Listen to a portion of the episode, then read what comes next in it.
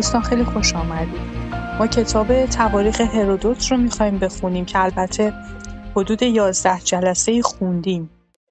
دو کتاب خوندیم. یک کتاب درباره کتاب اول درباره مقدمه بود برای تواریخ هرودوت و درباره زندگی کوروش بود که خب ما اون رو تموم کردیم. و کتاب دوم رو هم خوندیم. کتاب دوم درباره مصر بود. که مقدمه بود شاید اینطوری بشه تعبیر کرد که نسبتا مفصلم بود. مقدمه بود برای اینکه به کمبوجیه برسیم و حمله کمبوجیه به مصر برسیم. و فکر می‌کنم در همین کتاب سوم هم اگر اشتباه نکنم که حالا انشالله می‌خونیم و می‌بینیم درباره بردیا و بردیه بردیای دروغی اومدن و داستان داریوش و به سلطنت رسیدن داریوش هم میگه. وقتی به قسمت بردیای دروغین و داستان به سلطنت رسیدن داریوش برسیم هم مسلما اونجا حرف و حدیث بسیار خواهد بود که امیدوارم بتونم در این زمینه در سطح سواد خودم توضیحاتی رو بدم. کتاب سوم لشکرکشی کمبوجیه به مصر. در پادشاهی آمازیس کمبوجیه پور کوروش با سپاهی عظیم شامل اقوام گوناگون امپراتوری خود و از آن جمله ایونیها و آولیها به مصر لشکر کشید. می‌گویند ماجرای زیر از موجباتی بوده است که پادشاه را به آن کار برانگیخت. کمبوجیه سفیری نزد آمازیس فرستاد و از او خواست بهترین چشم پزشک مصری را برای احتیاجی که پیش آمده بود روانه ایران کند. پزشکی که انتخاب و فرستاده شده بود به قصد انتقام جویی که او را از شهر و دیارش دور کرده بودند کمبوجیه را بران داشت که دختر آمازیس را خواستگاری کند. زیرا می‌دانست که این تقاضا فرعون مصر را کاملا در محظور میانداخت. و امتناع از آن کار نیز روابط او و کمبوجیه را تیره میساخت. پادشاه طبق این پیشنهاد رفتار و برای انجام من و برای انجام انجام منظور قاصدی روانه مصر کرد. آمازیس که از ستوت دولت ایران بیمناک بود و نیز می‌دانست که کمبوجیه دخترش را به قصد نکاح نمی‌خواسته بلکه قصدش وارد کردن دختر در حرمسرای خود بود. دچار وضع بغرنجی شد و توانایی جواب خواه مثبت یا منفی نداشت. در همان روزها دختری رعنا و زیبا به نام نیتتیس فرزند آپریس پادشاه پیشین مصر. تنها فردی از آن خاندان بود که هنوز در دربار مصر میزیست. پس از اندیشه طولانی آمازیس در صدد برآمد. این دختر را در های فاخر و آراسته به عنوان فرزند خویش روانه ایران سازد. عذر می‌خوام. چندی بعد از آن روزی کمبوجیه دخترک را به نام خانوادگیش فراخواند او عرض کرد اعلیحضرت نمی‌دانید که آمازیس چگونه پادشاه را فریب داده است او مرا در لباس فاخر به جای دختر خویش به پیشگاه فرستاده. من دختر او نیستم. آپریس پدر من است و ولی نعمت آمازیس بود. او مصریان را ضد پدرم برانگیخت و او را به قتل رسانید. اخ اخ یه چشم درد داره به کجاها کشیده میشه. بنابر روایت پارسیان شنیدن این اخبار و اطلاع از سبب اختلاف و نقار بین دو رقیب که بدین ترتیب فاش شده بود مایه خشم کمبوجی پسر کوروش و عزم لشکرکشی او به مصر شد. از سوی دیگر مصریها مدعیند که خود کمبوجیه فرزند نیتتیس دختر آمازیس بوده است. و بنابراین مصری است زیرا به گفته ایشان کوروش دختر آمازیس را خواستگاری کرده بود نه کمبوجیه.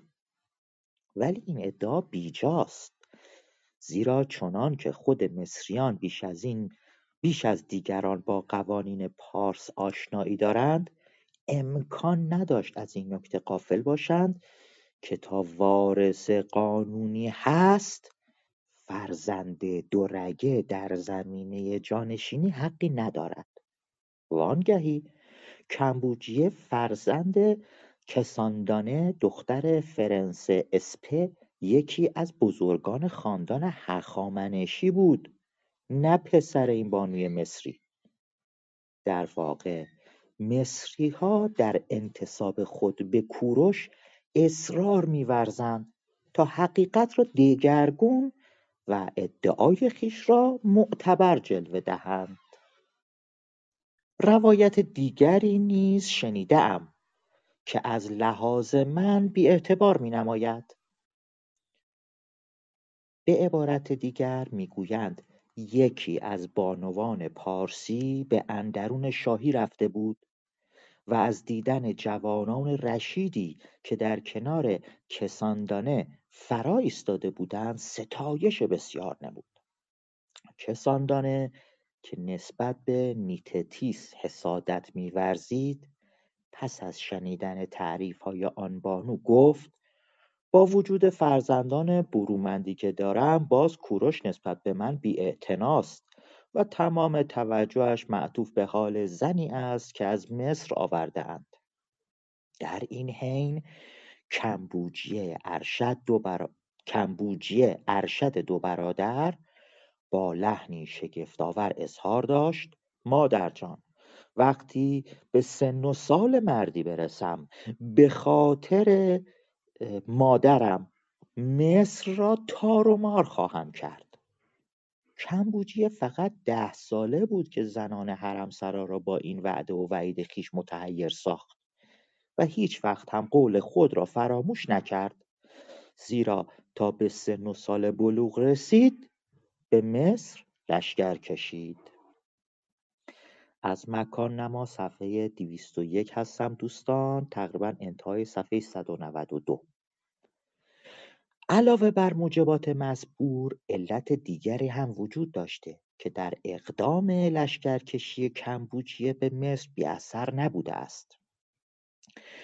یکی از مزدوران جنگی یونان فاننس نام اهل هالیکارناسوس که سرباز باهوش و دلیری بود چون از وضع خود در لشکر آمازیز خوشنود نبود به وسیله کشتی از مصر فرار کرد و می‌خواست خود را به دربار کمبوجیه برساند و اطلاعاتی بدهد.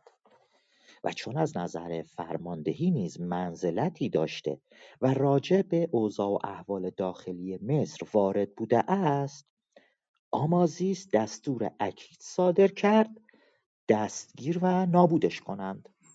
پس یکی از دربانیان مورد اعتماد خیش را در کشتی جنگی به تعاقب او فرستاد و فاننس در بین راه دستگیر شد. اما باز به مصر نیامد. زیرا نگهبانهای خود را مست و اقفال و به ایران فرار کرد. درست در همان حین و حالی که کمبوجیه اشتیاق بسیار در لشکرکشی به مصر داشت و سرگردان بود که لشکر خود را چگونه از صحرای عربستان منظور از عربستان فلسطین و سوریه امروزی هست. چگونه از صحرای عربستان عبور دهد؟ وقتی فاننس به حضور آمد نه فقط تمام اسرار آمازیس را نزد کمبوجیه فاش کرد بلکه او را رهنمون شد که چگونه به وجهی مطلوب سپاه خود را از وسط عربستان عبور دهد. و پیشنهاد کرد پادشاه سفیری نزد سلطان عربستان گسیل دارد و برای لشکر خود درخواست عبور بی مزاحمت کند. تنها راه فرود به خاک مصر همان است که از فنیقیه به سامان غزه معروف به فلسطین در قلمرو شام می‌رسد از غزه شهری که در وسعت از ساردس کمتر نیست تا حوالی ینیسوس قلمرو سلطان عربستان است. در آنجا دریاچه سربونیس که آبش نزدیک کوه کسیوس به دریا می‌ریزد قلمرو سوریه محسوب می‌شود. ساحل این دریاچه که معروف است که قبر تیفون در آن حوالی است ابتدای سرزمین مصر می‌باشد. تمام آن ناحیه بین ینیسوس از یک طرف و کوه کسیوس از طرف دیگر بیابان عظیمی است که عبور از آن در مدتی کمتر از سه روز مقدور نیست. در اینجا موضوعی را خاطرنشان می‌کنم که فقط عده‌ای معدود از مسافرانی که به مصر می‌روند در آن باب اطلاع دارند. در سراسر سال از همه نقاط یونان و همچنین فنیقیه در ظرف‌های سفالین شراب به مصر می‌آورند. با وجود این حتی یک کوزه خالی در همه آن سرزمین یافت نمی‌شود. سؤال بدیهی این خواهد بود پس آن ها در کجاست که من در زیر شرح می‌دهم. کلانتر هر شهر و دیار دستور دارد تمام آن ها را جمعآوری کرده به منفیس بفرستد و سکنه آن شهر هم موظفند این ها را پر از آب کرده به کویر شام بفرستند و بدین منوال هر کوزه تازه شراب را که وارد مصر شود محتوای آن خالی و خود ظرف به سوریه ارسال گردد تا ضمیمه های سابق شود پارسیان پیش از تسخیر مصر زود این شیوه انبار کردن آب را در صحرای عربستان تدبیر کردند تا عبور از میان آن سرزمین میسر باشد. اما راجع به دوره‌ای که مورد توجه ماست آبی در آنجا وجود نداشت. پس کمبوجیه پیشنهاد فانس دوست هالیکارناسوسی خود را به کار بست و سفیری نزد سلطان عربستان روانه و پیشنهاد عبور بی‌مزاحمت کرد. این تقاضا مورد قبول واقع و تعهدات متقابل مبادله شد. هیچ قومی بیشتر از اعراب به عهد و پیمان خویش پایبند نمی‌باشند. وقتی که دو نفر می‌خواهند عهد و قراری بین خود بگذارند، نفر سومی را در این کار واسطه و شاهد قرار می‌دهند و او بین طرفین متعهد می ایستد و با سنگی لب تیز کف دست آن دو را نزدیک انگشت میانه میخراشد. سپس تکهای از جامه هر دو را به خون آغشته پاره را که بین متعاهدین نهادهاند خونالود و حین نام دیونیسوس و اورانیا را یاد می‌کنند. آنگاه متعهد اصلی طرف مقابل خودی یا بیگانه را منوط به مورد به دوستان خود معرفی می‌کند و ایشان را شاهد و شریک تعهد می‌شمارند. خدایانی که عرب دارند دیونیسوس و اورانیاس ایشان موی سر خیش را گرد می‌تراشند و می‌گویند سر تراشیدن نشانه دیونیسوس پرستی است که به زبان ایشان اورتالت و اورانیا آلات نامیده می‌شود. پس از آنکه امیر عربستان با سفیر کمبوجیه عهد معاضدت بست، ای که او در زمینه همراهی به لشکر عازم مصر به لشکر عازم مصر اندیشید این بود که مشکهایی از پوست شتر فراهم و آنها را پر از آب و بر تمامی شتران که در اختیار داشت بار کند و روانه صحرا سازد تا سپاه شاهی از راه برسد. این قول در هر حال روایت قابل قبول آن ماجراست. قول دیگری نیز هست که شرح آن را خواهم داد اما باور کردنش آسان نیست طبق این روایت سلطان از پوست گاو و سایر پوستها که به هم وصل کرده بود لوله دراز از کریس رودخانه بزرگی در عربستان که به دریای احمر می‌رسد مخزنهایی فراهم ساخته به وسیله این لوله کشی آب را به سه انبار عظیم بین رودخانه تا کویر مسافتی در حدود دوازده روز راه بردند. پسامتیخ سوم پسر آمازیس در دشت پلوزیوم مقابل دهانه شرقی مقابل دهانه نیل یعنی مقابل دهانه شرقی نیل جبهه‌ای بیاراست و ورود کمبوجیه را انتظار می‌کشید. آمازیس پیش از آغاز این لشکرکشی وفات یافته بود. وی چهل و چهار سال سلطنت کرد و طی آن هیچ گونه آمد ناگواری در زندگیش اتفاق نیفتاد. جسد او را مومیایی و در مزاری که خودش در معبد آتنا در شهر سائیس ساخته بود دفن کردند. در دوره پادشاهی جانشین او پسامتیخ واقعه فوق‌العاده‌ای رخ داد و در شهر تبس باران آمد که بر طبق روایات اهالی آنجا سابقه نداشت و دیگر همین واقعه پیش نیامد. در مصر اولیا باران نمیآید اما در آن موقع رگباری فرو ریخت. ایرانیان از کبیر عبور کرده مقابل لشکر مصری جبهه ساختند. پیش از شروع نبرد مزدوران جنگی مزدوران جنگی یونانی و گروهی که از ولایت کاریا که در لشکر مصر خدمت می‌کردند در اثر خشم ناشی از کارفانس که بیگانگان را علیه مصر برانگیخته بود نقشه اقدام وحشتانگیزی ضد او کشیدند. ایشان فرزندان او را که در مصر مانده بودند دستگیر ساخته به اردوگاه آوردند و انجام کار را نیز قسمی تقسیم ترتیب دادند که حدالامکان پدر اطفال ناظر ماجرا باشد. آنگاه در وسط میدان تشتی بین دو لشکر گذاشته کودکان را یک یک بر این ظرف سر بریدند. وقتی آخرین نفر کشته شد چریکا در آن ظرف در آن ظرف پرخون آب و شرب ریخته آب و شراب ریخته و همگی از آن نوشیدند. سپس سپس زد و خورد آغاز و جنگ ملعوبه شد. تلفات ما خود به همینجوری سر دلمون قش رفته است. تلفات دو طرف بسیار سنگین بود و مصریان ناچار به عقب نشینی شدند. در محلی که آن پیکار اتفاق افتاد استخوانها هنوز در آنجا از هر طرف فراریخته بود. استخوان پارسیان در یک سو و اسکلت مصریان در طرف دیگر به همان صورتی که اصلا هم از یکدیگر جدا بودند دیدم که جمجمه های افراد پارسی نرم و نازک بود و با ضربت دانه ریگی سوراخ می‌شد.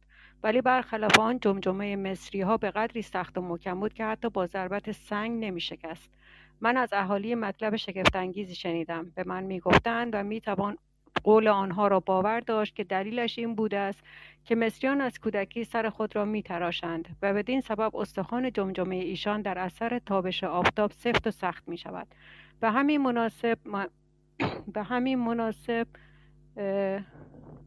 اینجا نیفتاده برای من نیفتاده. سر در مصر از همه جا کمتر است. نرمی استخوان سر پارسیان نیز ناشی از همین اصل و قاعده است. چه ایشان همواره کلاه بر سر می‌گذارند تا سر خود را از تابش آفتاب مسون دارند. این جریان را خودم نیز در پاپرمیس دیدم. در همون رزمگاهی که پارسیان به سرداری هخامنش پسر, پسر داریوش به دست ایناروس فرمانده لیبیا... لیبیایی تارومار شده بودند. مصریا پس از شکست سراسیمه فرار کردند و به درون شهر منفیس پناه بردند و دروازه ها را بستند.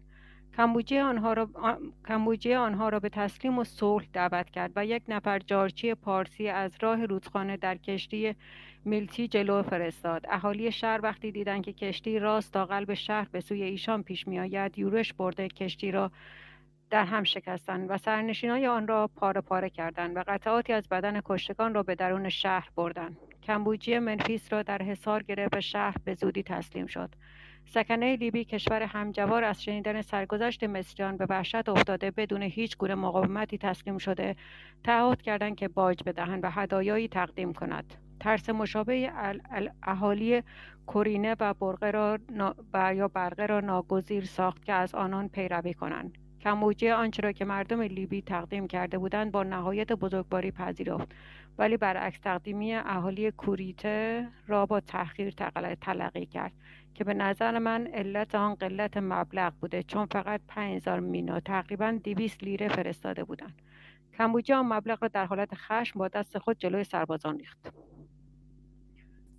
پس از ده روز چون کمبوجیه می‌خواست که پسامتیخ فرعون مصر را بیازماید و معلوم سازد که او چگونه آدمی است در آن موقع فقط شش ماه از سلطنت وی گذشته بود. او و سایر مصریان را مجبور ساخت از جایگاهی در حومه شهر ناظر صحنه باشند که با قصد اهانت به ایشان تمهید شده بود. نخست دخترش را در جامعه کنیزان سبو در دست عبور دادند تا از شهر آب بیاورد. و سایر دختران یعنی اعیان زادگان را نیز در همان وضع و حال همراه او فرستادند. وقتی که این دختران از جلوی جایگاه پدران خود که شاهد وضع فلاکتبار ایشان بودند عبور می‌کردند زار میگریستند و اشک از چشمان پدرانه آنان جاری شد و همگی مگر پسامتیق از وضع و وحناوری که فرزندان آنها دچار شده بودند به گریه افتاده مینالیدند. اما پسامتیق بعد از نگاهی شرمسار و خاموش سر در زیر انداخت. دختران سبو در دست عبور کردند. به اتفاق دو هزار دختران همسن سال خود به ریسمانی درگردند. در ازای کشتار میل... ها در منفیس و در همشکستن کشتی به جایگاه اعدام می‌رفتند. چرا که داوران شاهی رأی داده بودند به جای هر نفر پارسی ده تن از نجبای مصری فدا شوند. پسامتیق ناظر این صحنه بود و می‌دید که پسرش را نیز برای اعدام می‌برند. ولی هر چند سایر مصریان که در کنارش نشسته بودند اشک میریختند و با حرکات گوناگون بدبختی خود را نشان می‌دادند او فقط همان رفتاری را کرد که از مشاهده حال غمانگیز دخترش کرده بود. در همان هنگام مردی سال خورده از جلوی پامتیق فرزند آمازیس عبور کرد که روزگاری دوست فرعون و هم سفره او بود و بعدا ثروت مالش از دست رفت و کارش به گدایی کشید. اکنون از سربازان صدقه می‌خواست.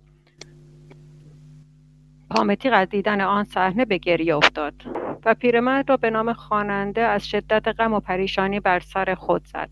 قراولان شاهی در آنجا حاضر و معمور بودند. شهر رفتار پسامتیق را در حین عبور اسیران گزارش دهند. کمبوجی از شنیدن خبر ما به حیرت افتاد.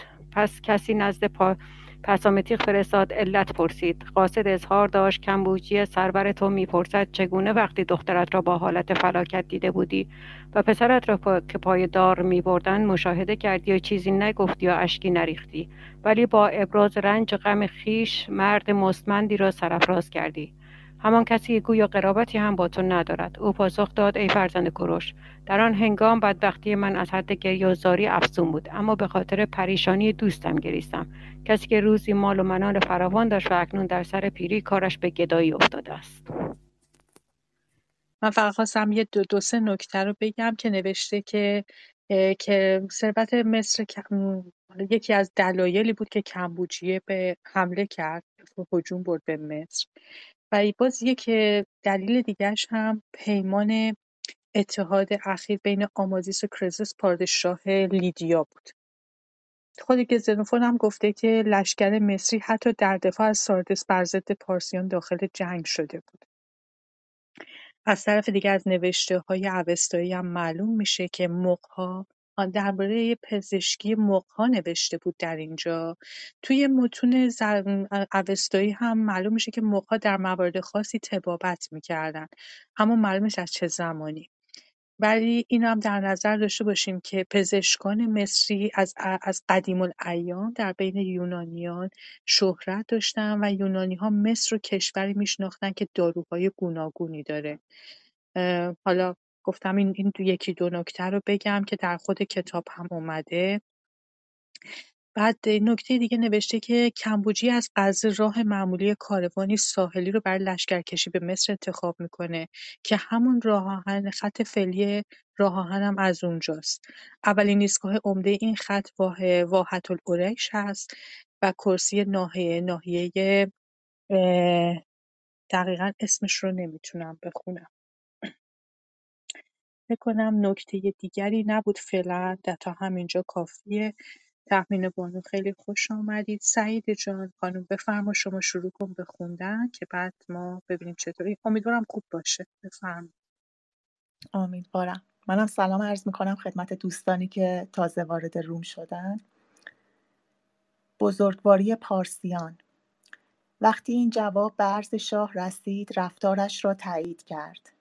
ها روایت می‌کنند که کرزوس که در این لشکرکشی همراه کمبوجیه بود از شنیدن آن داستان به گریه افتاد و ایرانیانی را که حاضر بودند گریه دست داد و خود کمبوجیه را دل بر بسوخت. چون بیدرنگ فرمود از کشتن پسر پسامتیق صرف نظر شود و خود او را به حضور بیاورند بدبختانه مأموران دیر رسیدند و نجات جوانک میسر نگردید. ولی پسامتیخ به خدمت آمد و از آن پس در دربار کمبوجیه با عزت و احترام زیست. در واقع اگر او با ابراز حزم و دان... نمی‌دونم این کلمه حزمه یا چیه. و دان... بله بد افتاده. بله. بقیهش هم دارم حدس می‌زنم. این آخر خطا یه خود کمرنگ اگه اشتباه خوندم لطف کنین بفرمایید اتفاقا خود منم اینو متوجه شدم و معذرت می‌خوام بابت ولی خب نه خواهش خیلی ممنون خواهش در واقع اگر او با ابراز حزم و دانایی از فتنه انگیزی اجتناب کرده بود کاملا امکان داشت که حکومت مصر را باز یابد و با عنوان والی در آنجا فرمان روایی کند. زیرا که ایرانیان رسمی دارند که نسبت به فرزندان سلاطین مخلوع رعایت قدر و احترام کنند و حتی با وجود سرکشی پدران زمام امور را به دست فرزندان ایشان بسپارند. قوانین فراوانی وجود دارد که دال بر بلند نظری ایرانیان بوده است. از موارد برجسته. از موارد برجسته ای که داستان تانی راست پسر تانی راست پسر ایناروس اهل لیبی است که اجازه یافت جانشین پدر خود شود.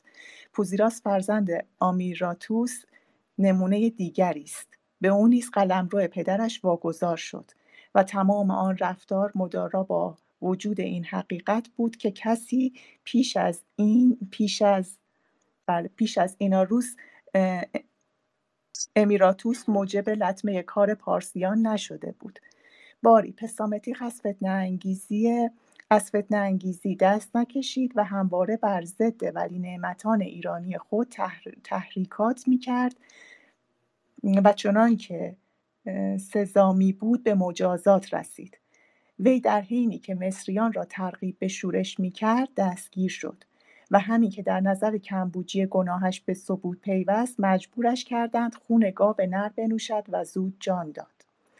در این موقع کمبوجیه منفیس را ترک و به مقصد ساییس حرکت کرد با عزمی راسخ که در ورود به آنجا چه اقداماتی کند. پادشاه مقاصد خود را زود انجام داد زیرا همین که به, خاک به کاخ آمازیس قدم گذاشت فرمود جسدش را از گور بیرون آوردند و نسبت به آن بیحرمتی کردند و چون جسد مومیایی و چون جسد مومیایی شده بود و شکستن آن امکان نداشت آن را سوزاندند این کار بسیار زشت و پلشت بود زیرا پارسیان آتش را مقدس می شمارند و هیچگاه اموات خود را در آتش نمی اندازند. در واقع این کار نه در نزد ایشان معمول بود و نه از لحاظ مصری ها مجاز. دلیل شق اول را باز نمودند که پارسیان میپندارند که جایز نیست جسدی بیجان به درگاه خدایان تقدیم شود و شق ثانی آنکه مصریان عقیده دارند آتش عنصری جاندار است. و هرچه به دست آورد میبلعد. وقتی به حد کافی بلعید با آنچه تغذیه کرده بود نابود می‌شود هاست که بگذارند جسدی تومه حیوانات شود و به همین مناسبت است که آن را مومیایی می کنند تا در قبل خوراک حشرات نشود.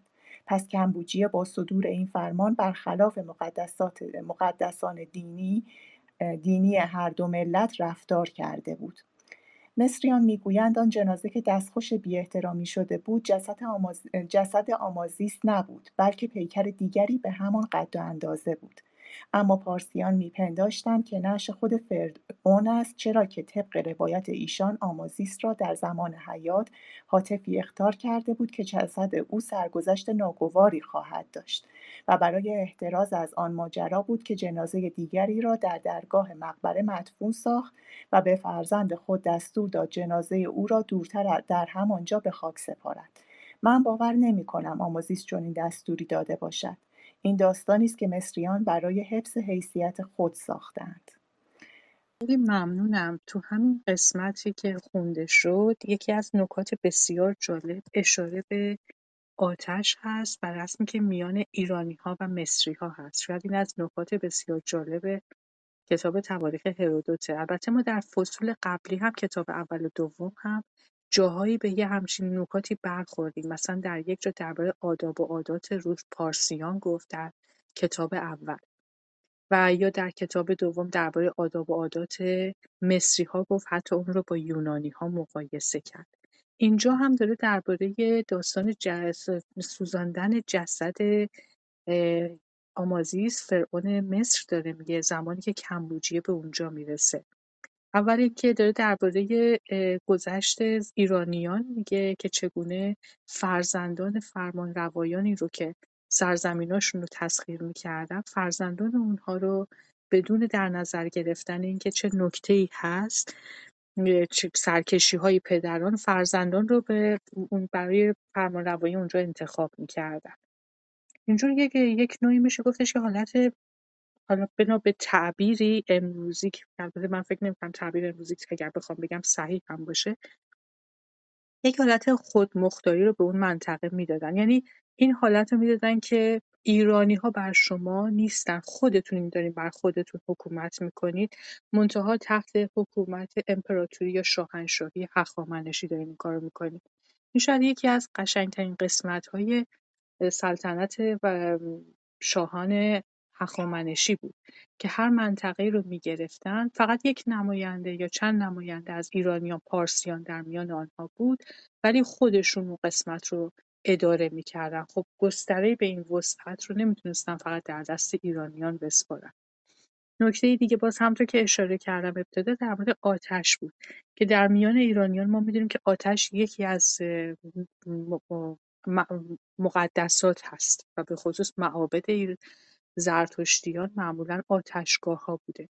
اینکه آیا در آن زمان زرتشتیان زرتشتی ها به آن بدان مفهوم که می‌شناسیم آیا آمده بودند یا نه در دوره هخامنشیان بحث در این باره هنوز بسیار است.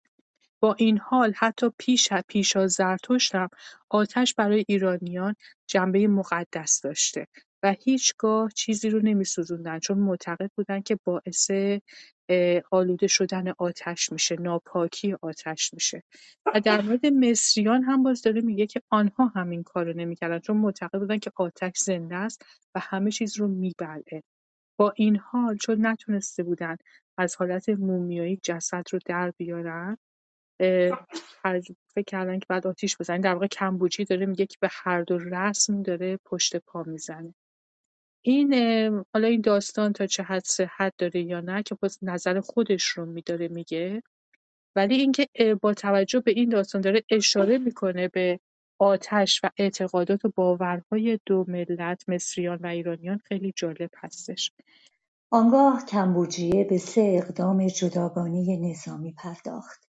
یکی جنگ با کارتاژ قرتجانه دیگر ضد طایفه آمونی و سومی جنگ با آن قوم بسیار قدیمی یعنی حبشیها که در کرانه اقیانوس هند و جنوب لیبی اقامت دارند.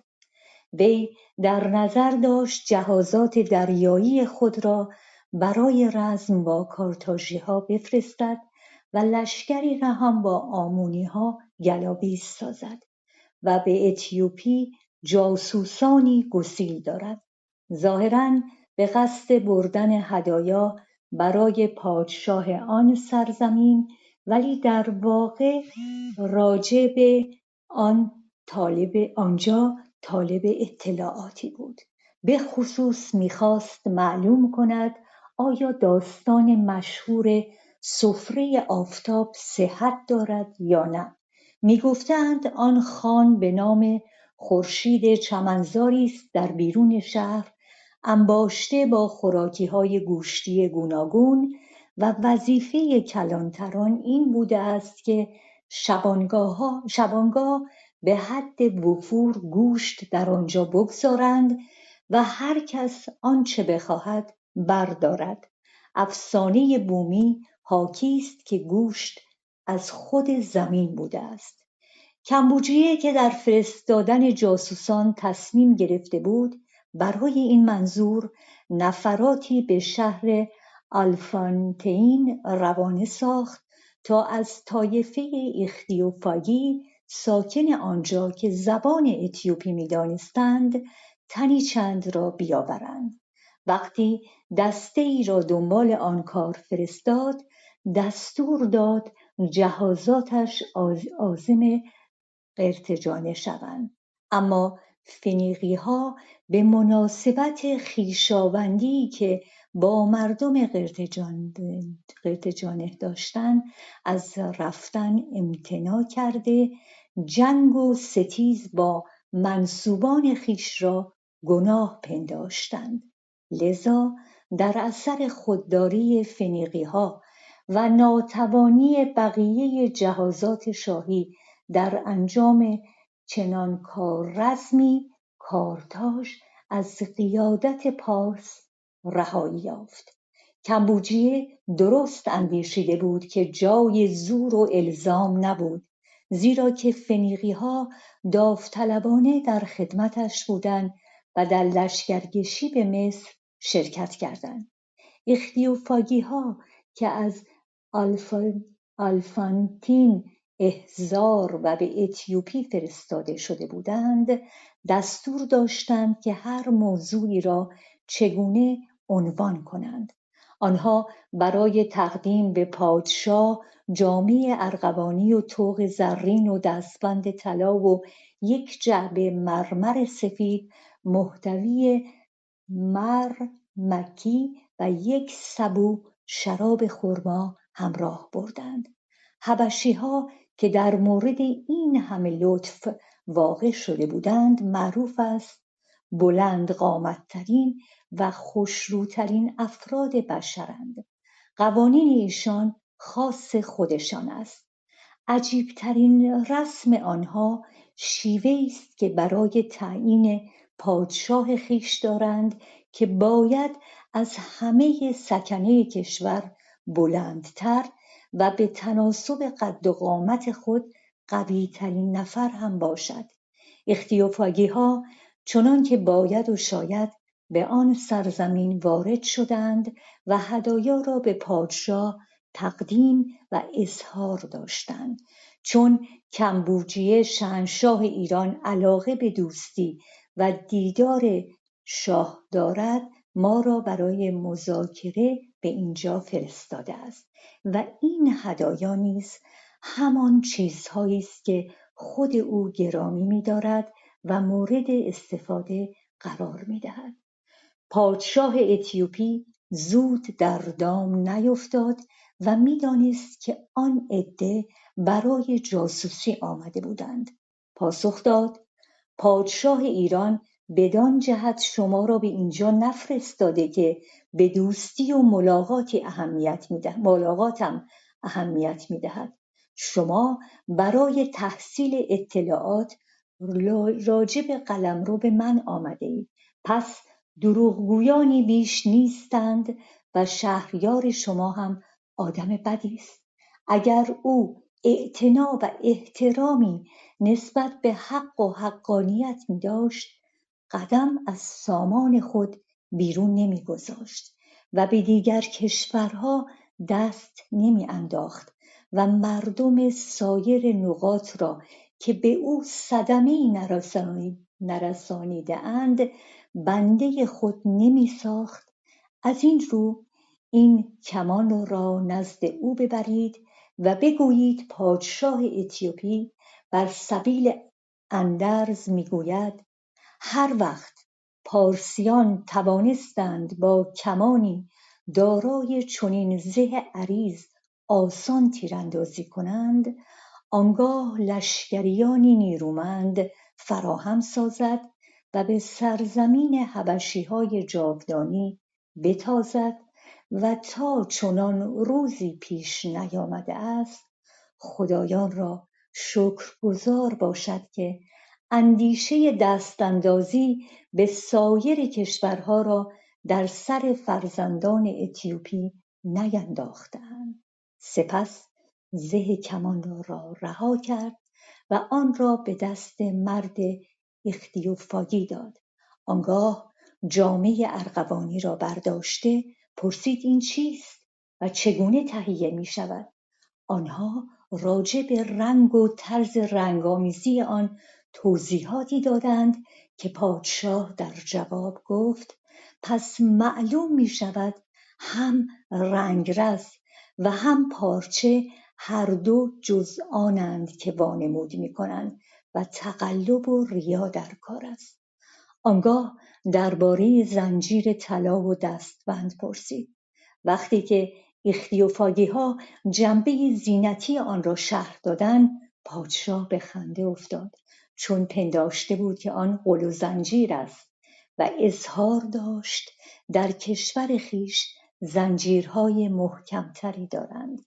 سپس راجع به مر پرسید هنگامی که شنید چگونه فراهم می شود و مردم آن را برای خوشبو کردن بدن خود به کار می‌برند همان جوابی را داد که درباره جامعه ارغوانی داده بود و بالاخره موضوع شراب به میان آمد. چون از چگونگی فراهم ساختن آن اطلاع یافت و قدری هم نوشید دید چه خوشمزه است. آنگاه به عنوان آخرین سؤال پرسید غذای پادشاه ایران چیست و پارسیان حداکثر چند سال عمر می‌کنند؟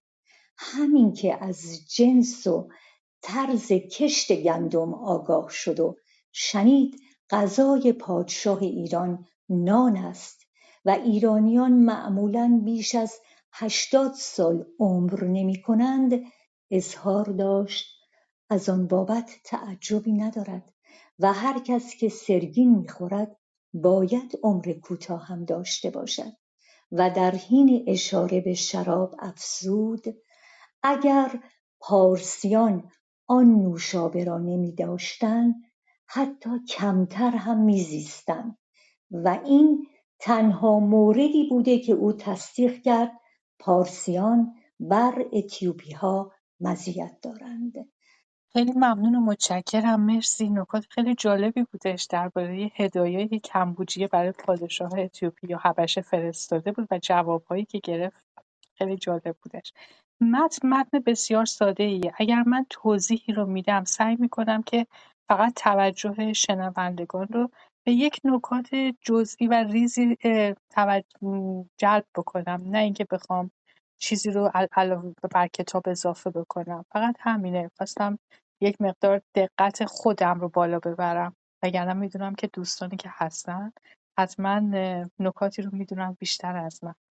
درباره کمبوجیه ترجیح میدم در جاهای دیگری درباره اون صحبت بکنم. بنابراین همین رو ادامه میدم تا به جایی که با همدیگه داریم همراهی می‌کنیم متن رو بخونیم. پندارهای حیرت آور پادشاه اتیوپی. ایختیوفاگی‌ها متقابلا از پادشاه پرسیدند اتیوپی‌ها تا چند سالگی عمر می‌کنند و چه می‌خورند؟ جواب شنیدند که بیشترشان تا صد و بیست سال و بعضی‌ها حتی زیادتر زنده‌اند. گوشت آبپز می‌خورند و شیر می‌نوشند. وقتی که آنها تعجب نمودند که افرادی آن همه طولانی زنده بمانند، ایشان را به سرچشمه‌ای بردند که آبش بوی بنفشه داشته و اگر تن انسان را با آن بشویند پوست را نرم می‌کند. تو گویی فلانی با روغن‌زیتون خود را شسته است و اظهار داشتند آب آن چشمه به قدری سبک است که چیزی در آن شناور نمی‌ماند، خواه چوب یا حتی جنس سبکتر و همه چیز در آن ته‌نشین می‌شود. اگر این حرف درست باشد و ایشان پیوسته از آن بهرهمند شوند باید که دلیل عمر درازی عمر مردم آن سرزمین باشد. پس از بازدید چشمه‌سار پادشاه دستور داد حضرات را به تماشای زندان بردند. در آنجا زندانیان غل و زنجیر طلایی داشتند زیرا که در اتیوپی برنز کمیابترین و گرانبهاترین فلزهاست. پس از دیدار از زندان آنها را برای مشاهده سفره آفتاب و سرانجام آن عدهای را آن عده را به تماشای تابوتها بردند. به من گفته‌اند که تابوتها بلوری است و ترتیب مرسوم تدفین در اتیوپی این است که ابتدا جسد را خواه به رسم مصریها یا طرز دیگر خشک کرده تمام آن را با گچ اندوده آنگاه نقاشی می‌کردند تا حداالامکان شبیه آدم زنده نماید سپس آن را در استوانه بلوری می‌گذاشتند این جنس بلور در آنجا آسان به دست می‌آید و مقادیر زیادی از معدن استخراج می‌شود. اجساد در درون استوانه به وضوح دیده می‌شوند بوی نامطبوع یا علت انزجار دیگری در کار نیست و تمام اعضای بدن میت نمایان است چنانکه گویی بین چشم ناظر و پیکر مرده حائلی وجود ندارد. بازماندگان به مدت یک سال تابوت را در خانه نگاه می‌دارند، میوه‌های نوبر نذری آنهاست، سپس تابوت را بیرون برده در حومه شهر می‌گذارند. پس از آنکه جاسوسان در حدود امکان بسیار چیزها دیدند به مصر بازگشتند تا گزارش کار خود را معروض دارند. کمبوجیه از اظهارات این عده چنان به خشم آمد که فوری بر ضد اتیوپیها به جنگ برخاست بدون اینکه پیش از از پیش به قدر کافی آذوقه فراهم کرده باشد و حتی بدون اینکه بیندیشد که سربازان خود را تا آن سر دنیا میفرستد. او کمابیش هوش و حواس خود را از دست داده بود و همین که حرف‌های اختیافاگی‌ها را شنید، بی‌اختیار اقدام کرد و تمام پیادگان خود را به راه انداخت. فقط چریک‌های یونانی زیردست خود را در مصر باقی گذاشت. از اینجا به بعد حالا داستان رو بشنویم یک داستانی هستش که بارها بارها حتی امروزه هم درباره این داستان بحث میشه. من حالا داستانی که خوندیم بعد توضیحش رو حتما خواهم داد. ولی این داستان این لشکری که میفرسته خیلی جالبه. لشکری ناپدید می‌شود. ما صفحه دویست و دو هستیم از کتاب برابر با دویست و یازده پی دی اف. در ورود به تبس شاه لشکری پنجاه هزار نفری جدا کرده فرمود به آمونیها بتازند و آن را مطیع دولت پارس سازند سپس با بقیه لشکر به مقصد اتیوپی تاخت. اما هنوز یک پنجم راه طی نشده بود که خوراکیها تمام شد و سربازان ناچار از گوشت حیوانات باربر تغذیه می‌کردند و آن نیز سرانجام تمام شد. اگر کمبوجیه با ملاحظه آن وضع و حال عقب‌نشینی می‌کرد و به پایگاه اصلی خود بازمیگشت با وجود اشتباهات قبلی باز کاری عاقلانه بود. اما او بی‌اعتنا به ماوقع به پیشروی ادامه داد. سربازان در راه از علف و گیاه سد جو می‌کردند اما این کار هم تا زمانی امکان داشت که به کویر نرسیده بودند. از آن پس بعضی از ایشان ناگزیر به آدمخواری افتادند و از هر ده نفر یکی قربانی آن ماجرا شد. این جریان کاسه شکیبای کمبوجیه را لبریز کرد. به مجرد اینکه از جریان نهایی آگاه شد در حالی که مقدار لشکریانش بسیار کاهش یافته بود از تبس به منفیس رفت و به یونانیان اجازه داد از راه دریا به وطن خود بازگردند. بدین منوال ماجرای لشکرکشی به اتیوپی پایان یافت. سپاهی که شاه بر ضد آمونیها فرستاده بود با تنی چند راهنما از تبس حرکت کردند. از قرار معلوم به آبادی متعلق به آمونیها نیز رسیدند. از آنجا تا تبس هفت روز راهی بیابان هفت روز راهی بیابانی و ریگزار است. این محل سیوا در نزد یونانیها به دیار سعیدان شهرت یافته است و اطلاعات کلی حاکی است که لشکر نظامی تا اینجا پیش رفته بودند. ولی از آن پس هیچگونه اطلاعی راجع به سرگذشت ایشان در دست نیست. این لشکر به سامان آمونیها نرسیدند و به مصر هم مراجعت نکردند اما آمونیها یا دیگران که شاید از ایشان شنیده باشند شرح زیر را نقل می‌کنند که وقتی این لشکر آبادی وسط کویر را ترک کرد هنگام عبور از صحرا در وسط راه بین آنجا و سامان آمانیها باد جنوب با شدت برخاست و آن لشکر را وقتی که چاشت نیمروز میخوردند در زیر شنها مدفون ساخت. باورتون بشه یا نه هنوز که هنوزه گاهگداری در اخبار روزنامه های زرد باستانشناسی به دنبال اجساد این لشکر کمبوجیه میگردن و هر چند وقت یک باری اطلاع میدن که ما اینها رو در اینجا یافتیم. ولی هنوز به نظرم نمیاد که آثاری از این لشکر یافت شده باشه. اینو من حتی می‌تونم بگم چند سال سه سال پیش یا چهار سال پیش بود باز هم شنیدم. خیلی هم سر کرد ولی بعد معلوم شد که چندان درست نیست.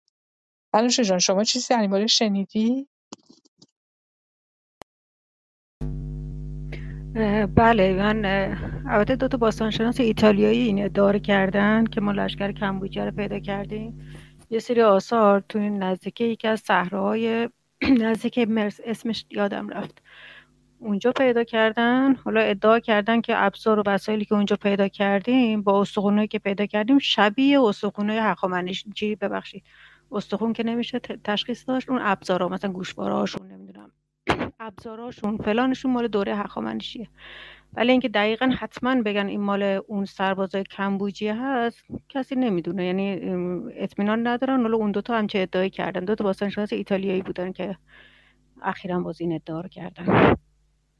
مثلا یه سری گوشواره پیدا کردن گفتم مثلا این شبیه گوشواره های یه سری خنجر پیدا کردن گفتم بیشتر شبیه همون است اینو منم شنیدم ولی هیچ وقت یعنی باستانشناسای چی هیچ وقت اینو تایید نکردن که این صد درصد مال کمبوجی است. خیلی ممنون و متشکرم. دقیقا مثل داستان پیدا کردن کشتی نوحه که چند وقت یک بار میگن ما این رو اینجا پیدا کردیم آثاری از این کشتی رو در اینجا پیدا کردیم. ولی خب هنوز چیزی پیدا نشده. کسی هم اگه چیزی پیدا کرده هنوز مورد تایید واقع نشده. آپیس. پس از ورود کمبوجیه به منفیس پایتخت قدیمی مصر در کنار قاهره فعلی. آپیس یا به زبان یونانی اپافوس بر مصریان ظاهر شد و به این مناسبت اهالی لباسهای فاخر برتن کرده بساط جشن و سرور راه انداختند. کمبوجیه که شادمانی ایشان را مشاهده کرد تردیدی نکرد که مصریها های اخیرش را جشن گرفتند پس بزرگان شهر منفیس را احضار و سوال کرد چرا وقتی که دفعه پیش به منفیس وارد شده بود اقدامی نکردند و حالا که وی قسمت کلانی از سپاهیان خود را از دست داده است جشن و شادمانی را تا چنین روزی به تعویق انداختند. پاسخ دادند که خدا در میان آنها ظهور کرده و آن معجزه در فواصلی بعید واقع می شود و هر وقت که پیش آید مصریان همگی به این واسطه جشن و شادی راه میاندازند. کمبوجیه در پاسخ اظهار داشت که حرف آنها دروغ است و جزای ایشان اعدام. آنگاه حضرات روحانی را به حضور خواست. وقتی که آنها نیز همان جواب را دادند گفت به زودی خواهند دید که خدایی بیآزار یا نوعی دیگر بین ایشان ظهور کرده است و بدون آنکه چیز دیگری بگوید فرمود آپیس را به حضور بیاورند و دستور اجرا شد. رفتار غیرعادی کمبوجیه آپیس یا اپافوس ماده گاوی است که یک بار بیشتر نمیزاید ها معتقدند جرقه ای از آسمان به این حیوان اصابت کرده گوساله را به صورت آپیس یا گاو مقدس در می آورد. این گوساله علاماتی خاص دارد. رنگش سیاه است. خال بزرگ سفید سگوش در پیشانی و شکل عقاب بر پشت خود دارد و پشم و دمش دو برابر مقدار عادی است و در زیر زبانش حفره کوچکی است. کمبوجیه که حالت غیر عادی داشت خنجر برکشید و شکم حیوان را هدف قرار داد اما خنجر به خطا رفت و حیوان در ران زخمی شد سپس پادشاه در حال استحضا به حضرات گفت که ای گناهکاران شما را خدا می‌خوانید شما که خود شعوری ندارید. البته میپندارید که خدایان از گوشت و خون ساخته شده اند و خیال می‌کنید ضربت پولاد بر او کارگر نیست؟ چون این خدایی فقط شایسته شماست. اما با این قبیل اباطیل نمی‌توانید مرا فریب دهید. پس دستور داد آنها را تازیانه زدند و کسانی را که هنوز سرگرم جشن و شادی بودند مار کردند. آپیس هم که مدتی در معبد مجروح افتاده بود در اثر خونریزی ناشی از جراحت ران بالاخره جان داد و حضرات روحانی جسدش را محرمانه در سراپیوم دفن کردند. کاهنان کمبوجیه. از آن پس کمبوجیه تغییر اخلاق داد و هرچند که پیش از آن هم حالتی عادی نداشت ولی ها اعتقاد راسخ داشتند که تغییر حالتش ناشی از از جمله گناهانی که سپس پیش آمد قتل برادرش سمردیس بود. سمردیس را قبلا روانه پارس کرده بود. چون پادشاه نسبت به او حسادت میورزید زیرا تنها فرد پارسی بود که توانست زه کمانی را که ها از اتیوپی آورده بودند تقریبا تمام بکشد. پس از رفتن برادرش به پارس شبی کمبوجی نما شد که از ایران قاصدی آمده و خبر آورده است که سمردیس بر تخت پادشاهی نشسته. سرش به آسمان میساید. از این رو نخست نگران شد و خواب خود را چنین تعبیر کرد که برادرش در اندیشه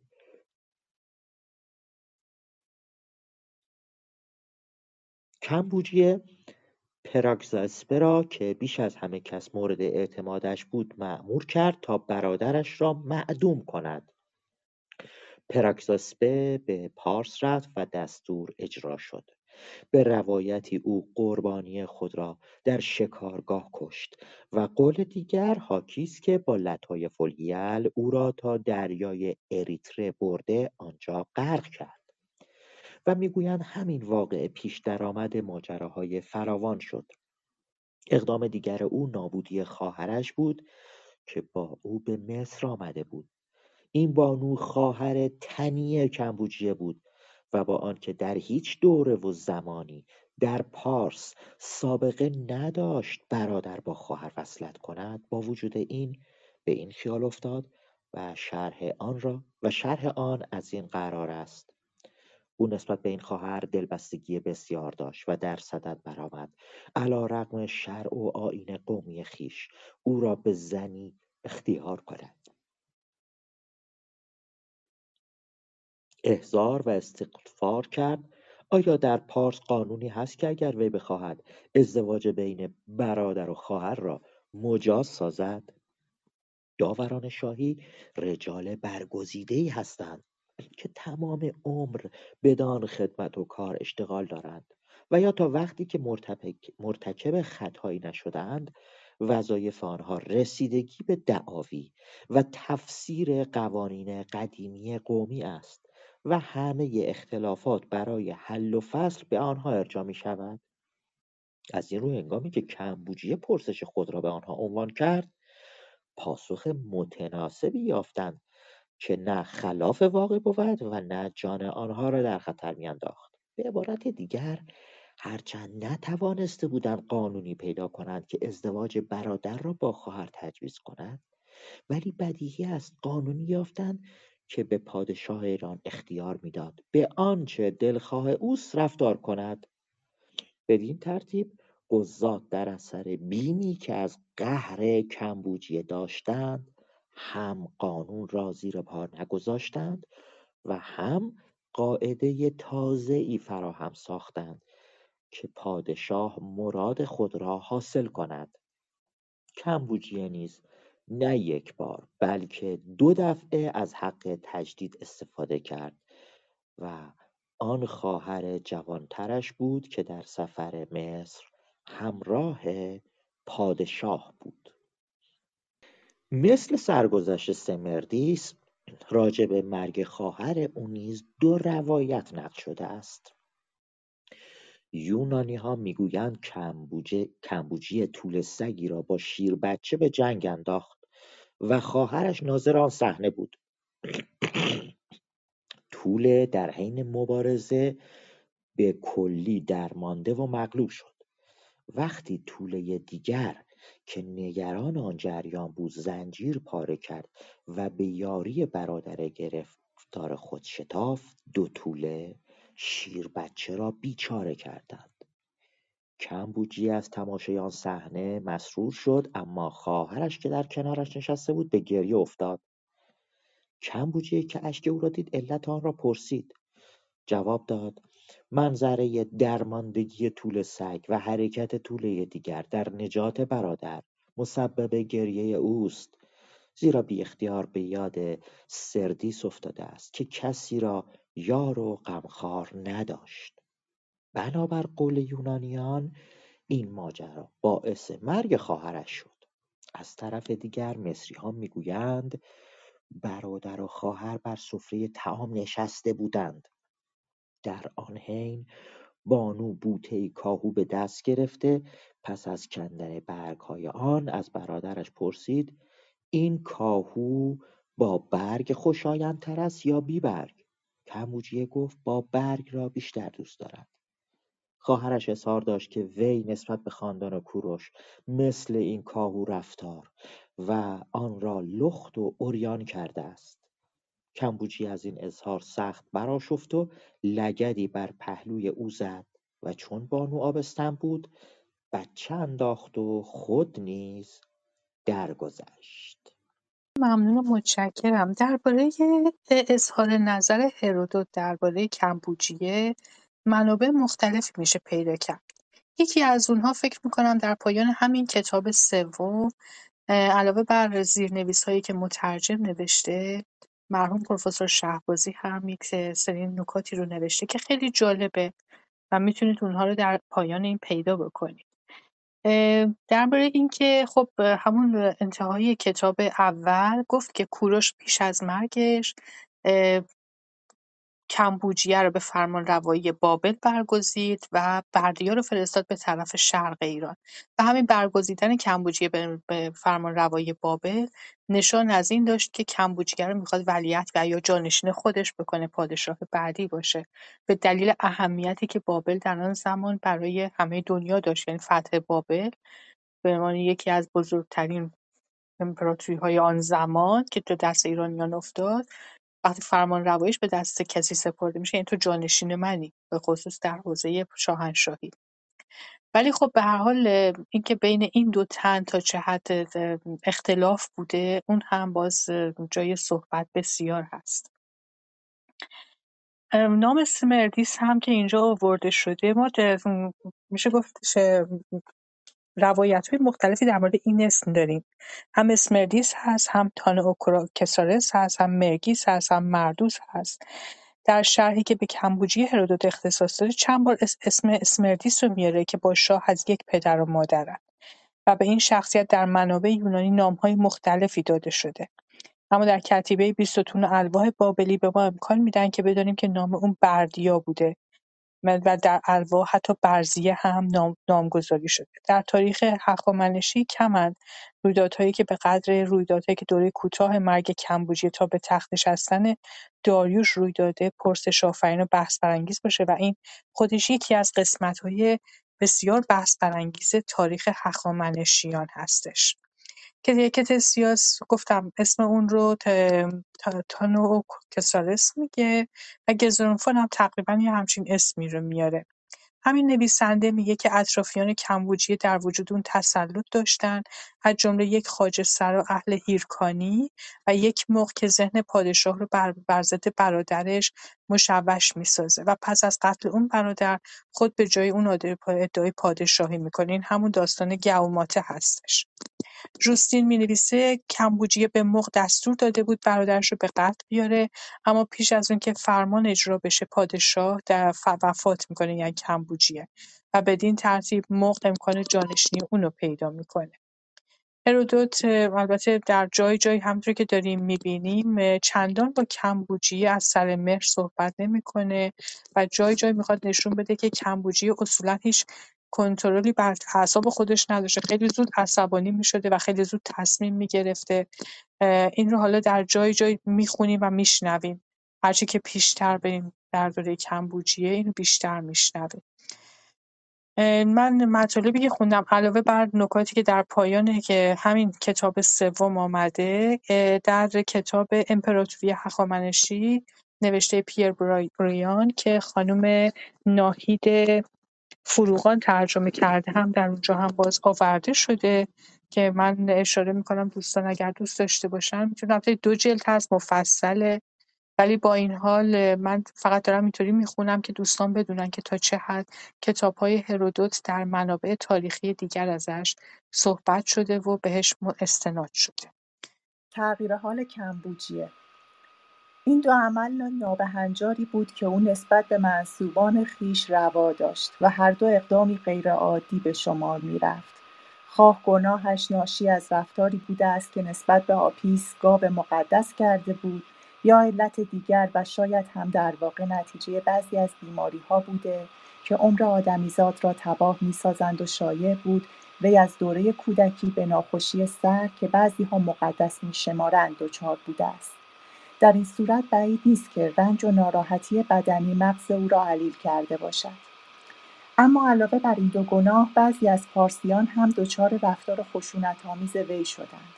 از جمله سرگذشت پرکزاسپه و او همان کسی بود که در نزد پادشاه قدر و منزلت فراوان و سرپرستی دبیرخانه شاهی را داشته و پسرش نیز ساقی شاه بود که مقامی بس شامخ محسوب می‌گردیده است. روزی کمبوجی از این خدمتگزار ممتاز خود پرسید پارسیان راجع به من چه می‌گویند و نسبت به من چه نظری دارند؟ پراکزاس به عرض کرد اعلی حضرتا همگی نسبت به پادشاه ستایش و تکریم دارند ولی از یک بابت انتقاد کرده می‌گویند به شراب زیاده علاقه دارید. این اظهار کمبوجیه را بسیار خشمگین ساخت و گفت پس حالا پارسیان میپندارند که من به واسطه میگساری خلق و خوی عادی ندارم در صورتی که سابق چیز دیگری می‌گفتند. اما من به ایشان نشان خواهم داد که اشتباه می‌کنند. زیرا که یک بار وقتی پارسیان در پیشگاه بودند و که رزوس هم حاضر بود پادشاه از آنها پرسید در مقایسه با پدرش راجع به او چه نظری دارند که جواب دادند وی از پدرش نیز بزرگتر است چرا که تمام متصرفات پدر را در دست دارد. به علاوه مصر را تسخیر کرده و بر دریاها نیز رواست. اما که رزوس از این پاسخ حضرات خرسند نشده گفت ای فرزند کوروش دست کم من یک نفر گمان نمی کنم تا به مقام پدرت رسیده باشی زیرا هنوز پسری مثل فرزند او یعنی خودت نداری. کمبوجی از این جواب بسیار خوشنود شد و رأی کرزوس را ستود و خاطره همین پیش آمد بود که وی را در این مورد بران داشت که به پراگزاسپه بگوید به زودی نشان خواهد داد آیا حرف پارسیان بجاست یا آنچه گفتن نشانی بیشعوری آنهاست. و به او گفت می‌بینی پسر تو آنجا در کنار در ایستاده است. من با این تیر قلبش را هدف خواهم ساخت. در صورت اصابت ثابت خواهد شد گفته ایشان خطاست. و اگر تیرم به خطا رفت آنگاه می توانی بگویی پارسیان حق داشتند. و من عقل و هوشم را از دست دادم. و بدون اینکه چیز دیگری بگوید تیر برکشید و جوانک را نقش بر زمین ساخت. سپس دستور داد بدنش را شکافته پارگی را بازدید کنند. وقتی معلوم شد تیر قلب جوانک را سوراخ کرده است با خوشحالی خطاب به پدر کودک گفت ای, پد... ای پراکزاسپه این هم دلیلی برای تو که من هوشیارم و اکنون برگو بدانم آیا هیچگاه تیراندازی ماهرتر از من دیده ای؟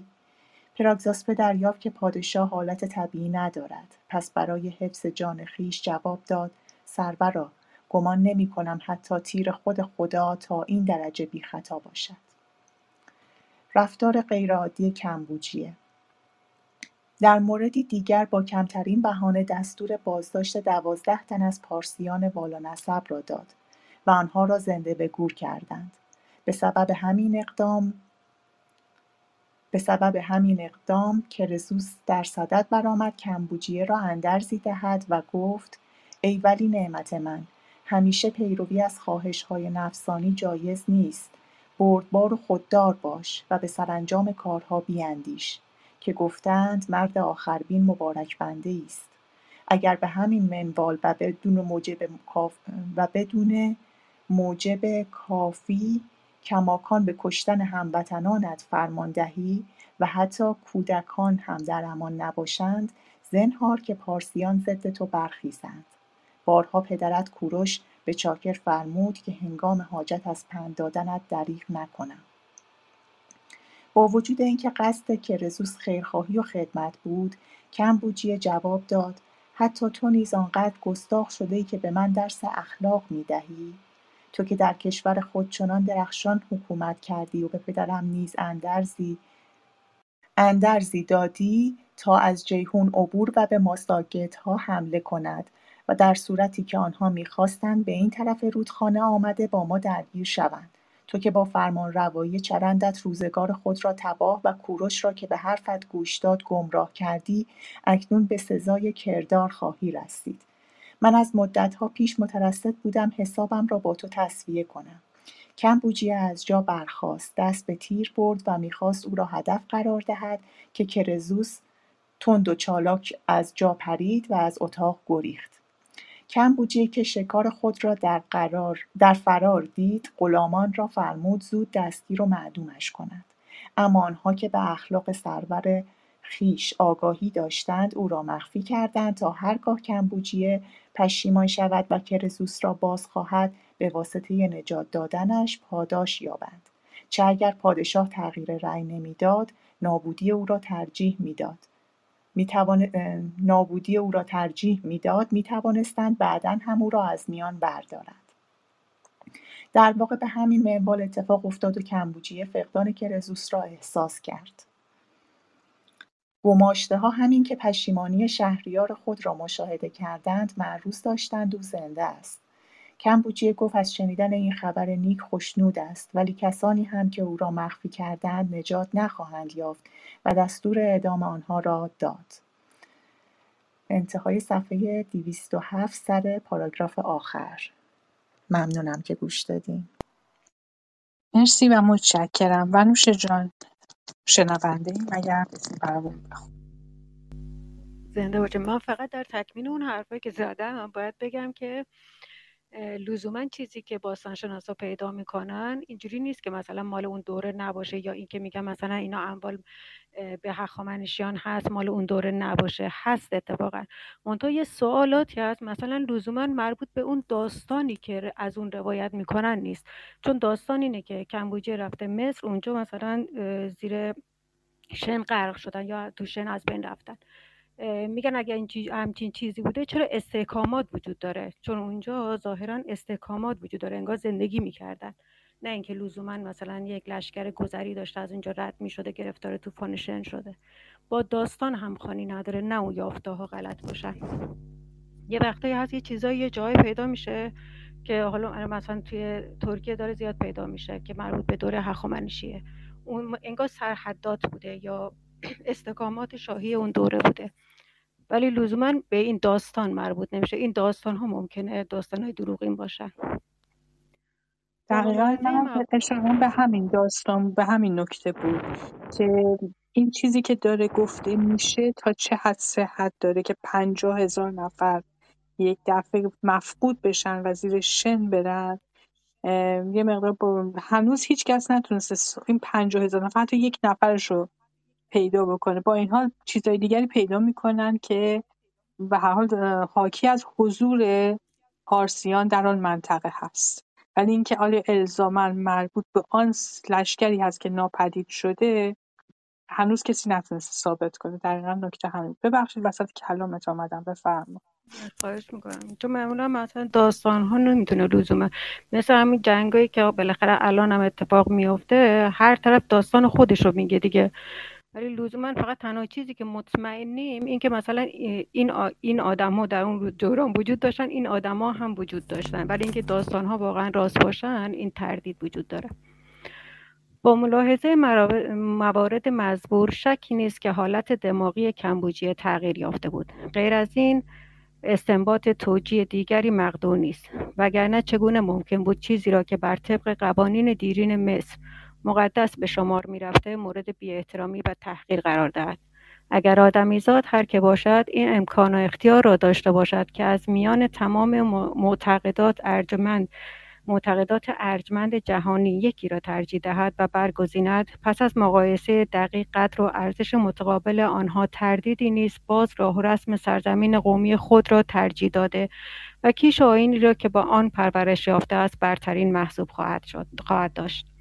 با این ترتیب فقط آدمی دچار اختلال حواس ممکن است معتقدات سایر اقوام را با نظر استهزا بنگرد. قراین فراوانی وجود دارد که این حس و حالتی همگانی راجع به سنتها و اعتقادات قدیمی هر سرزمین هست. در این باره جا دارد داستانی را یادآور شوم که به داریوش شاه نسبت دادند. وقتی او به شاهنشاهی ایران رسید روزی یونانیان را اتفاقا در دربارش حاضر بودند و فراخوانده پرسید آیا امکان دارد آنها جسد پدران خود را بخورند؟ پاسخ دادند در ازای هیچ مبلغ هنگفتی چنان کاری نخواهند کرد. بعد در برابر همین یونانیا به وسیله مترجم از هندیان قبیله گالات سوال کرد و در مقابل چه مبلغی ممکن است جسد والدین خود را بسوزانند؟ ایشان با فریاد و وحشت از پادشاه استدعا کردند که هرگز آن گفتار مخوف را تکرار نکنند. بنابراین می‌توان ملاحظه کرد که عادات و معتقدات چه اهمیت خاصی دارند. به نظر به نظر من پیندار درست گفته است که سنت ها و عادت ها حاکم بر رفتار هر قوم و ملتی است. کمبوجیه با وجود اختلال هوش و حواس کماکان در مصر اوقات میگذرانید و در حین اقامتش در آن سرزمین دو برادر که از طبقه موغ بودند در وطن بر ضد او قیام کردند. یکی از آن یکی از آن دو پات، پاتزیت نام بود که در قیاب پادشاه مباشر امور خانوادگی او بود و نقشه توته را کشیده بود. این موقع که می‌دانست بردیه زنده نیست مگر تنی چند از پارسیان بقیه مردم از مرگش بی اطلاعند و میپندارند که او زنده است؟ از این موقعیت سوء استفاده کرد و با تحور حیرت آوری در صدت برآمد تخت و تاج را تصاحب کند. برادر دیگر که اشاره کردم با او همدست شده بود. شباهت بسیار با برادر مقتول کمبوجیه داشت و علاوه بر شباهت صورت اتفاقا با او هم نام بود. پاتسینیز که برادر خود را متقاعد کرده بود که از عهده چنان کاری برخواهد آمد او را ترغیب کرد که بر سریر پادشاهی جلوس کند. سپس فرمان فرمانی به لشکریان نه فقط در سراسر ایران بلکه تا مصر فرستاد که در آینده به جای کمبوجیه از سمردیس اطاعت کنند. این فرمان چنان که باید و شاید انتشار یافت. قاصدی که معمول بود خبر را تا مصر برسانند تصادفا در اکباتان شام با کمبوجه و لشکریانش برخورد کرد. در اینجا او جلوی سپاهیان برآمده فرمان جدید را ابلاغ کرد و کمبوجیه از آن ماجرا اطلاع یافت. گمان کرد که آن شایع شده بوده. گمان کرد آنچه شایع شده بود دروغ نیست و پرا، پراکساس را که به ایران فرستاده شده بود تا سمردیس را معدوم کند. از عهده آن کار بر نیامده و نسبت به او خیانت ورزیده است. سپس رو به پراکزاسپه کرده پرسید فرمانم را اینطور اجرا کردی؟ دو برادر مق پراکزاسپه پاسخ داد اولیا حضرتا این شایعات به کلی بی اساس است.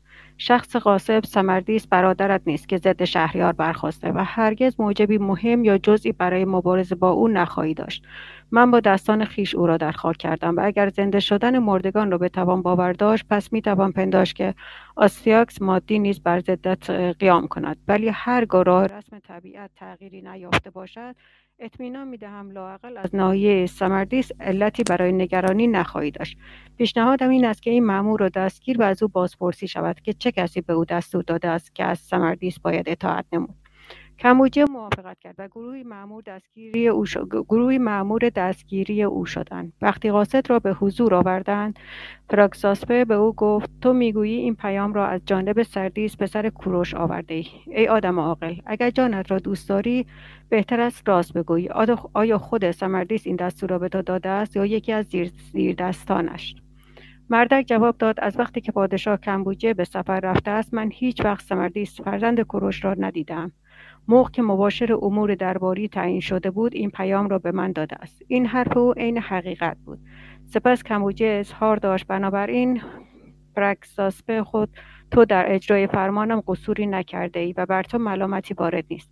ولی آیا می توانی بگویی چه کسی ممکن است نام سردیس بر خود نهاده و ضد من برخواسته باشد؟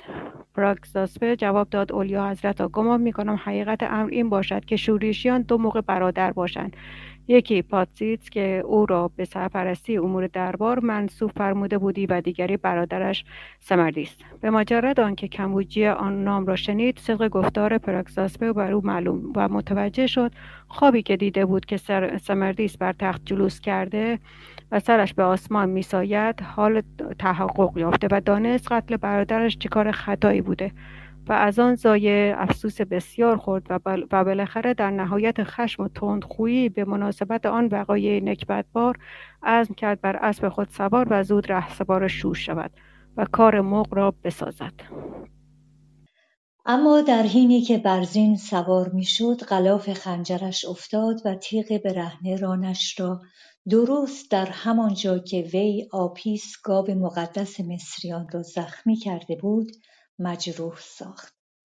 کمبوجیه که نگران شده بود جراحتش وخیم است پرسید آن محل کجاست؟ گفتند اکباتان است.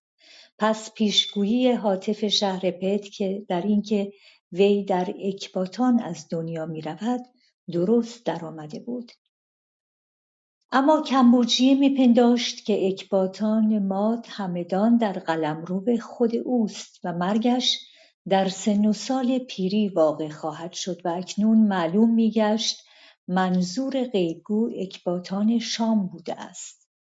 بعد از شنیدن آن نام ضربه دو مصیبت یکی جراحت خودش و دیگری شورش پاتزیتس او را هوشیار ساخت و منظور حاطف آشکار شد. کمبوجیه اظهار داشت تقدیر آن بوده است که فرزند کوروش در اینجا از دنیا برود.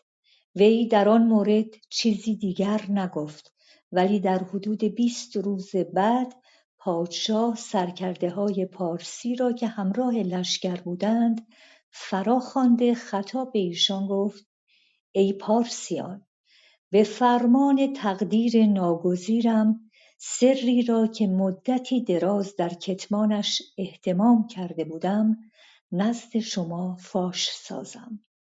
وقتی در مصر بودم خوابنما شدم.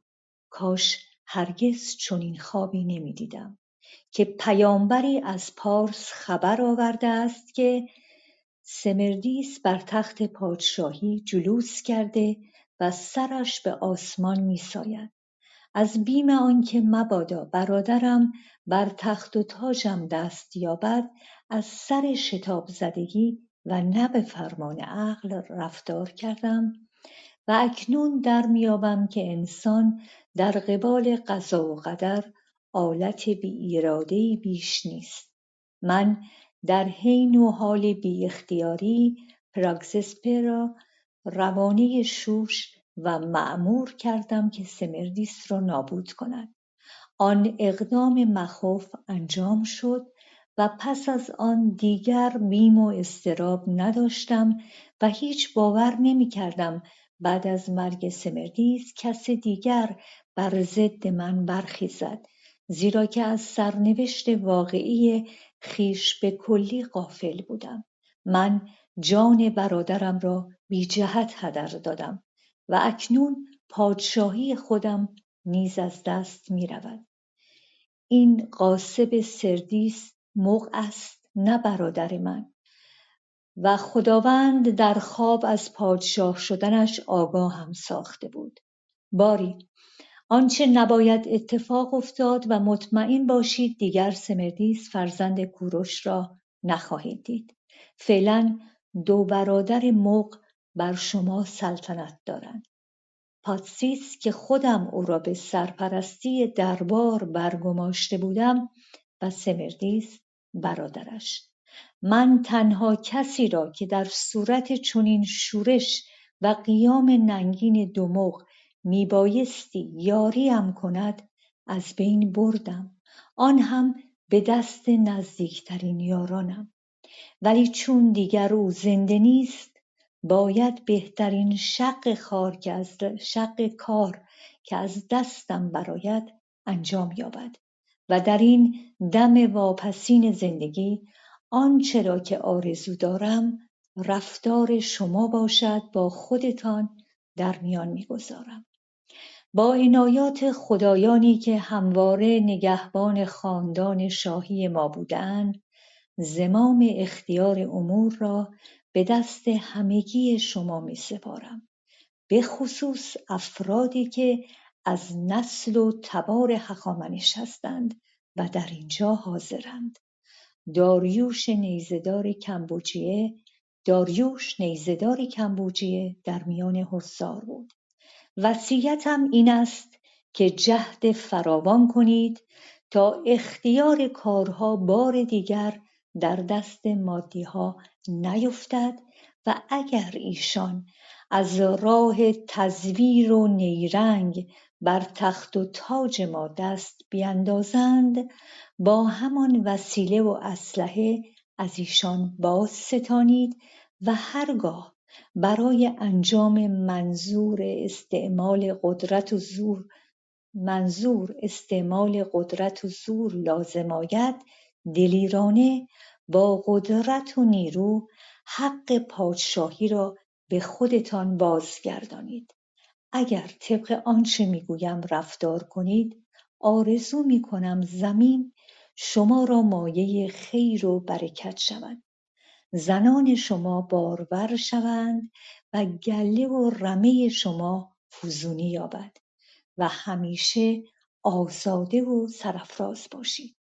اما اگر از بازیافتن ملک و دولت ملک و دولت اجدادی خود درمانید یا در استرداد زمام قدرت جد و جهد نکنید نفرینم شامل حال شما باد و سرنوشت شومی هم در انتظار شما و تمامی پارسیان به همین گونه سرانجامی دچار شوید که عاقبت من شده است. پس از این اظهارات کمبوجیه از نحوست روز و روزگار خویش افسوس بسیار خورد.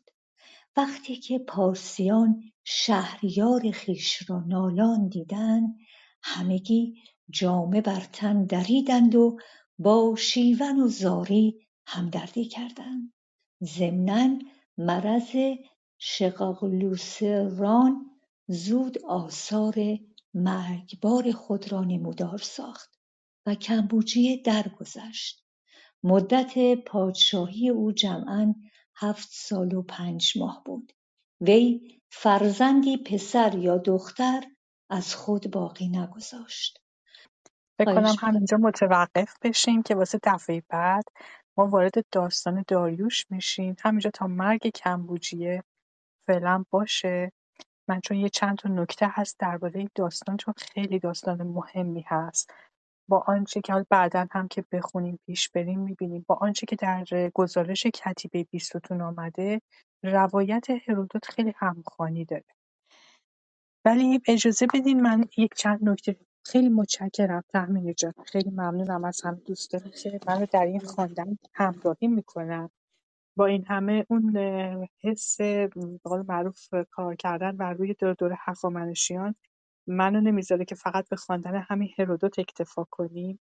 یه چند نکته ای هست که دوست دارم در اینجا حتما اشاره بکنم. در روایت هرودوت پرکساپس حالا یک اسمو بگم. این اینجا در اینجا آمده پرگزاسپه پرگزاسپه اسپه همون در واقع جزء کلمات فارسیه وقتی اسامی داریم مثل جاماسب و گشتاسب و اینا گشتاسپه هستن جاماسپه هستن. اینها همه اسپه پس پسوند هستن های اسب معمولا در کلمات پارسیان یا فارسی میآمده. این همون پراکساسپس هستش که اسمردیس رو به فرمان کمبوجی از میان ور میداره. و چون شاه پس از فرستادن برادر از مصر به پارس در خواب رویا رو می‌بینه که می‌بینید. این یک نوع به نظر من میاد یک نوع کهن الگوه. ما اغلب شاهانه که خیلی قدرتمند بودن رو میشنویم که یک دفعه به یک خوابی می‌بینن که گویا مثل اینکه از فرمان روایی میفتن از شاهی میفتن و کسی داره جانشین نشون میشه. مثل که بهشون الهام میشه یه همچین داستانی رو. بعدها دو ماه که برادران از اعدام مخفیانه اسمردیس و تصور بسیاری از پارسیان که اسمردیس را زنده میپنداشتند بهره می‌گیرند همونطور که در داستان می‌بینیم و یکیشون که شباهت بیشتری به بردیا داشته چون حالا مثل امروزه نبوده که همه همه چهره ها رو ببینن. ولی اون تعدادی هم که دیده بودن این یکی از این دو موقان خیلی شبیه اون برادر بردیا و برادر کشته شده اسمردیس بوده. و از همین استفاده می‌کنن که این رو بگن که بردیا هستش. ضمن اینکه ما اینو در نظر داشته باشیم به هر حال اختلاف میان دو برادری که یک شاهنشاهی بزرگی به این پهناوری رو در دست داشتن یک امر خیلی عادیه و ترسی که کمبوجی از برادر خودش داره باعث میشه که اون برادر از بین ببره. منتها خیلی به طور مخفیانه که کسی متوجه نشه.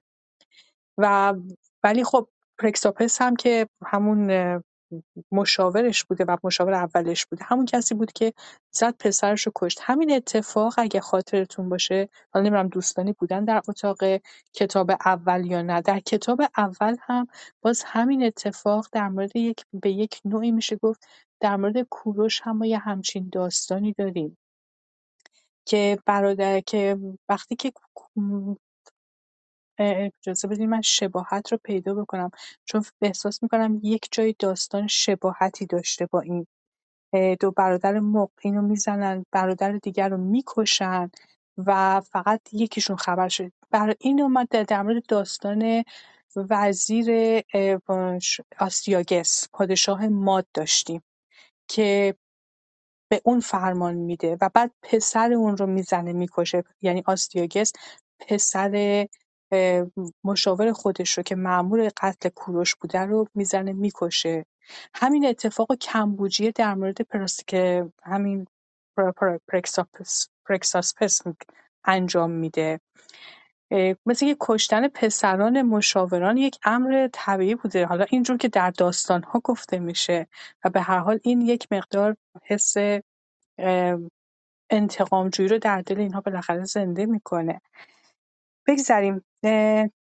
نویسنده های کلاسیک زیادی در این باره صحبت کردن و روایت های تقریبا مفصلی رو در باب قصب سلطنت آوردن.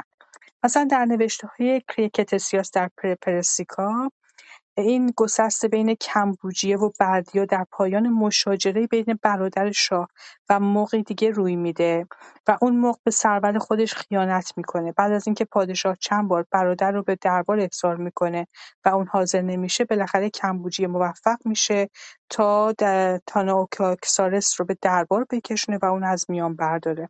تاناوکسارس همون اسم دیگر بردیا هستش.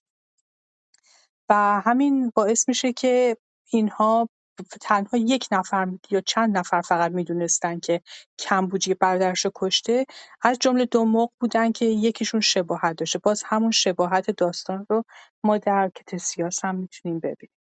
روایت یوستینیوس با روایت هرودوت همخوانی داره اما یک وجه تمایز هم داره. وجه اشتراکش همون رویای دو روایت رویای کمبوجیه در مصر هست. فقط در روایت یوستینیوس کمبوجیه فردی به نام کومتس رو که موقعی از یاران اونه معمور قتل به بردیا می‌کنه. بی آنکه منتظر انتشار خبر مرگ کمبوجیه بشه برادر رو به قتل میرسونه و بعد خودش ادعا می‌کنه که می‌خواد به سلطنت بشینه. از مقایسه این روایت ها یک بنمایه رو ما می‌تونیم پیدا بکنیم که اون قتل برادر هست به فرمان کمبوجیه. و جانشینی مق به, به جای وی میره میشنه که شباهتی با بردیا داشته و امکان پوشیده نگه داشتن قتل از چشم دیگران نشون میده. اما در جزئیات تضادها کم نیست. بعضی از این تضادها منطق روایت رو البته به خطر نمیندازه یعنی هسته داستان یکیه هسته اتفاق یک سری اختلافات جزئی در میان داستان هست.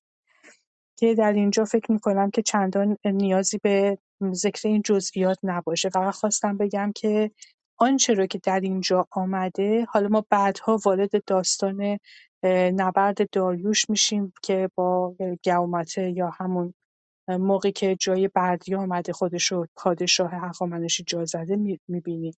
ولی یک نکته کوچک باز هم در این داستان هست که باز هم اشاره می‌کنه.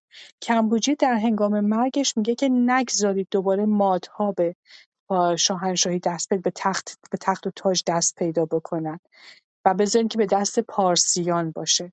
این نکته هم خودش نشون میده که همچنان مادها در صدد غصب هستند.